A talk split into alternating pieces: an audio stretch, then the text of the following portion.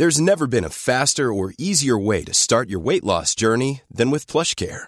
PlushCare accepts most insurance plans and gives you online access to board-certified physicians who can prescribe FDA-approved weight loss medications like Wigovi and Zepbound for those who qualify. Take charge of your health and speak with a board-certified physician about a weight loss plan that's right for you.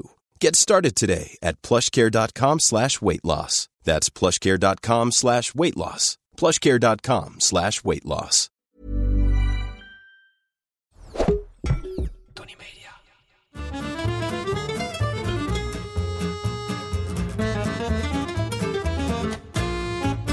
Ik ben Julius Jaspers en ik ben meer dan dol op eten. Iedere week pak ik één product uit mijn voorraadkast en zal jullie daar alles over vertellen. Vandaag is dat barbecuen.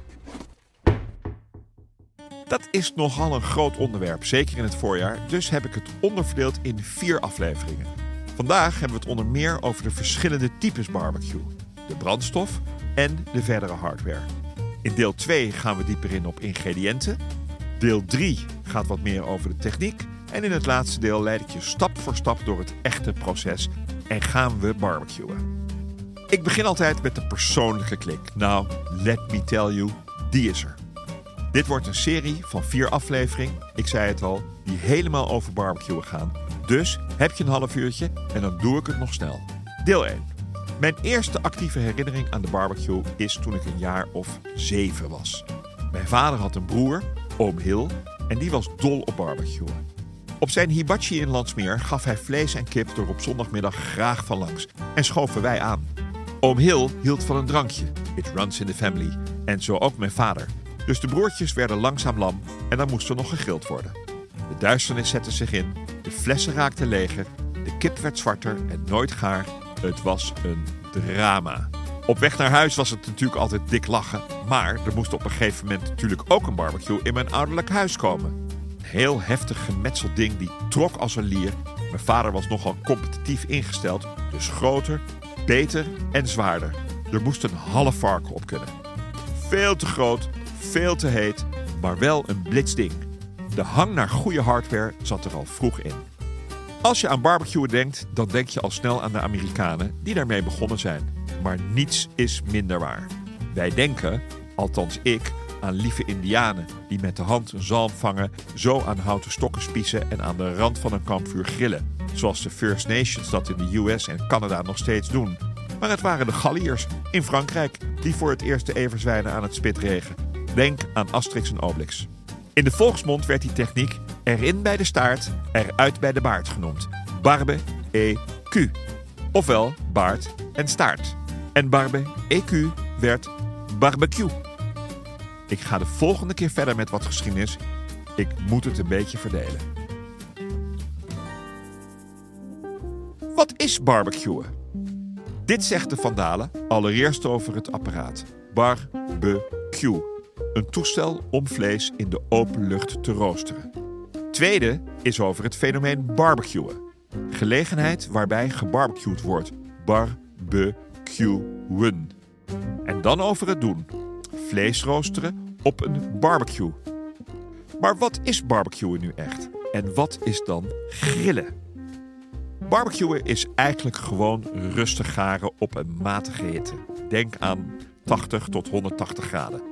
En grillen is snel garen, maximaal 30 minuten en dan bij een hogere temperatuur, tussen 180 en 300 graden. We gaan beginnen. En wel met het type barbecue. En dan is de eerste vraag: wil je een apparaat met of zonder deksel of klep?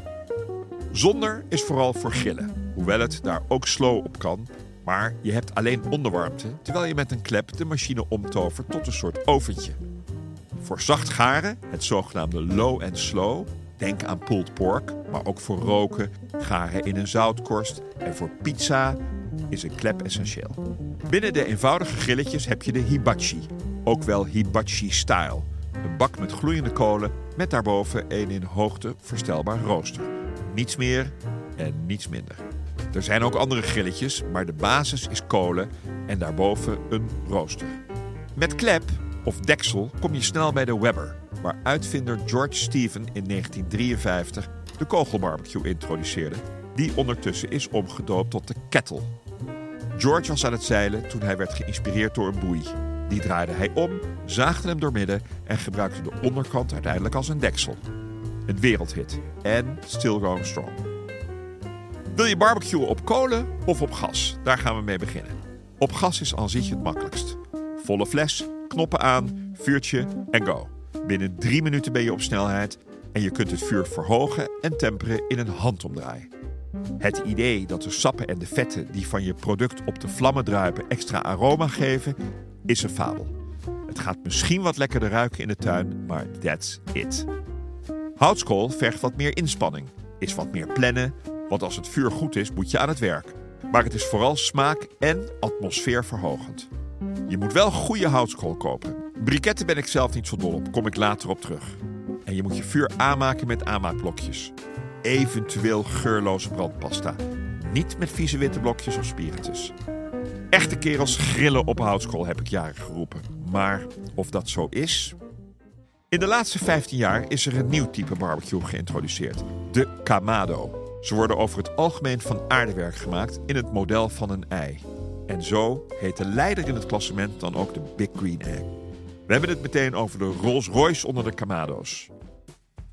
In plaats van de hamvraag hebben we deze week de brandende vraag. En die is als volgt. Gut, vragen de mensen wel eens. Meneer Julius. Ze denken dan dat Julius mijn achternaam is. Prima. Welke barbecue gebruikt u nu thuis? Nou mensen, ik heb al 15 jaar een Big Green Egg. Zo'n grote groene kamado van keramiek. En ik heb ze zelfs in verschillende maten. En ik vind het de Rolls Royce onder de barbecues. De circulatie van de lucht, nodig voor een goed vuur, gaat waanzinnig, waardoor je een supercontrole over de temperatuur hebt. Als je goede kolen gebruikt, en die heeft Big Green Egg ook, krijg je vanzelf die smoky touch aan de binnenkant van de doom, die elke keer een unieke smaak afgeeft. Je proeft je product natuurlijk, maar ook de egg touch. Vlees, vis, groenten, roken, stomen, daar past een spit op, pizza's. De Dutch oven kan lekker boven het vuur. De Big Green Egg is inzetbaar voor alles wat met grillen, maar ook met lekker koken te maken heeft. De mogelijkheden zijn legio. Last but not least, regelmatig de as eruit halen en af en toe een lappie over de buitenkant. Gek veel meer onderhoud heeft hij niet nodig. Een topper. Kijk voor meer informatie op www.biggreenegg.nl. Daar vind je trouwens ook een verkooppunt dicht bij jou in de buurt. In een Kamado kun je niet alleen perfecte temperatuur regelen. Hij geeft ook rondom een constante temperatuur. En door veelvuldig gebruik gaat je product op den duur ook die aparte, specifieke Kamado-smaak aannemen. Een heerlijke rooksmaak. Bijkomend voordeel van een goed geïsoleerde Kamado, vaak van aardewerk dus, is dat je de warmte goed vasthoudt en relatief lang doet met je houtskool. De volgende vraag die je je moet afvragen is of je op de Kamado direct of indirect gaat barbecuen. Bij direct barbecuen hangt of ligt je product boven het vuur. De vlammen of de gloeiende kolen kunnen best lastig zijn met vet of marinades, want vlammen zijn leuk, maar niet in de buurt van je product. Indirect barbecuen is wat veiliger, maar zorg altijd dat je de platesetter, de plaat die je tussen vuur en rooster zet, goed voorverwarmt voordat je begint. En zet er wat aluminium bakjes op voor het afdruipende vet. Scheelt je een hoop rook en vooral schoonmaken. En dan, houtskool of briketten is altijd de vraag. Ik ben van de houtskool. Goede houtskool graag. En die komt niet van een tankstation. Ik ben wat huiverig voor briketten. Vaak zijn ze gedrenkt in een fossiele brandstof. Daarom vliegen ze makkelijk in brand en branden ze daarna nog lekker lang door. Maar je krijgt, zeker in een Kamado, wel smaakoverdracht.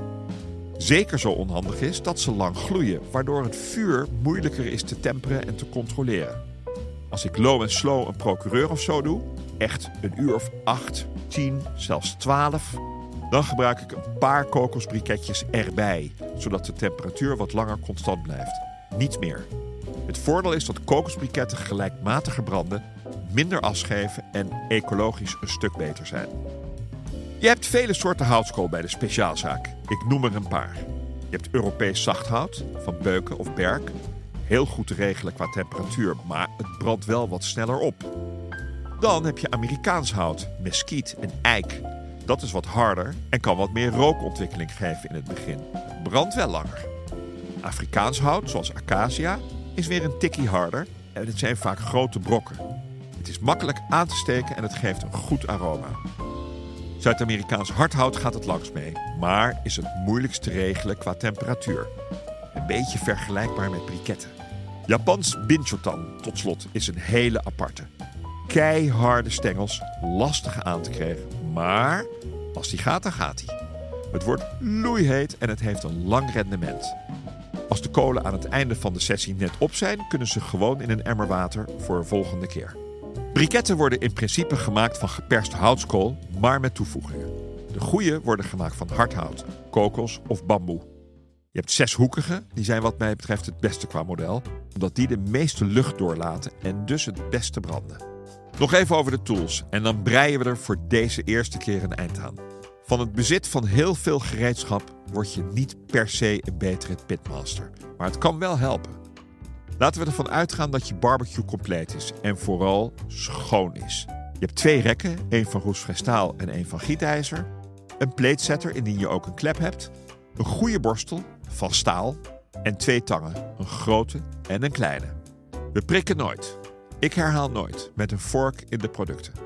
Het is waarschijnlijk een inkopper, maar je wil nooit dat het sap van je vlees eruit geprikt wordt. Daar zit immers alle smaak in. En de juiciness. En dan een tang om de houtskool iets te verleggen. Een spatel, indien je bijvoorbeeld burgers of vis maakt. En last but not least, misschien wel het belangrijkste accessoire, de kernthermometer. Want meten is weten. Koop een goede, digitale. Die zijn er vanaf 25 piek. En houd een analoge van de slager in een keukenkastje als backup. Ik kan uren doorgaan over barbecuen. Het is mijn grote passie.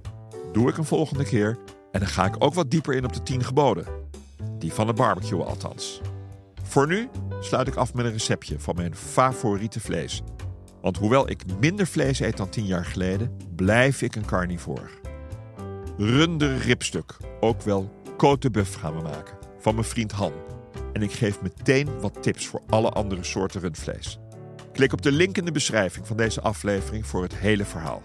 Dat was hem over barbecue. Althans, dit was deel 1. Zeker niet alles, maar best wel wat. Wil je meer weten over barbecuen? Wacht dan nog even de volgende drie afleveringen af. Wil je meer weten over iets in je voorraadkast? Stuur me dan een berichtje via Instagram. Of ik weet het al, of ik zoek het voor je uit, maar ik geef altijd antwoord.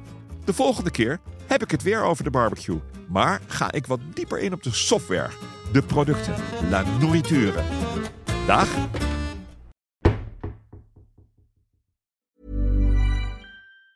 Ever catch yourself eating the same flavorless dinner three days in a row? Dreaming of something better? Well, HelloFresh is your guilt-free dream come true, baby. It's me, Kiki Palmer. Let's wake up those taste buds with hot, juicy pecan-crusted chicken or garlic butter shrimp scampi. Mm. Hello Fresh. Stop dreaming of all the delicious possibilities and dig in at HelloFresh.com. Let's get this dinner party started.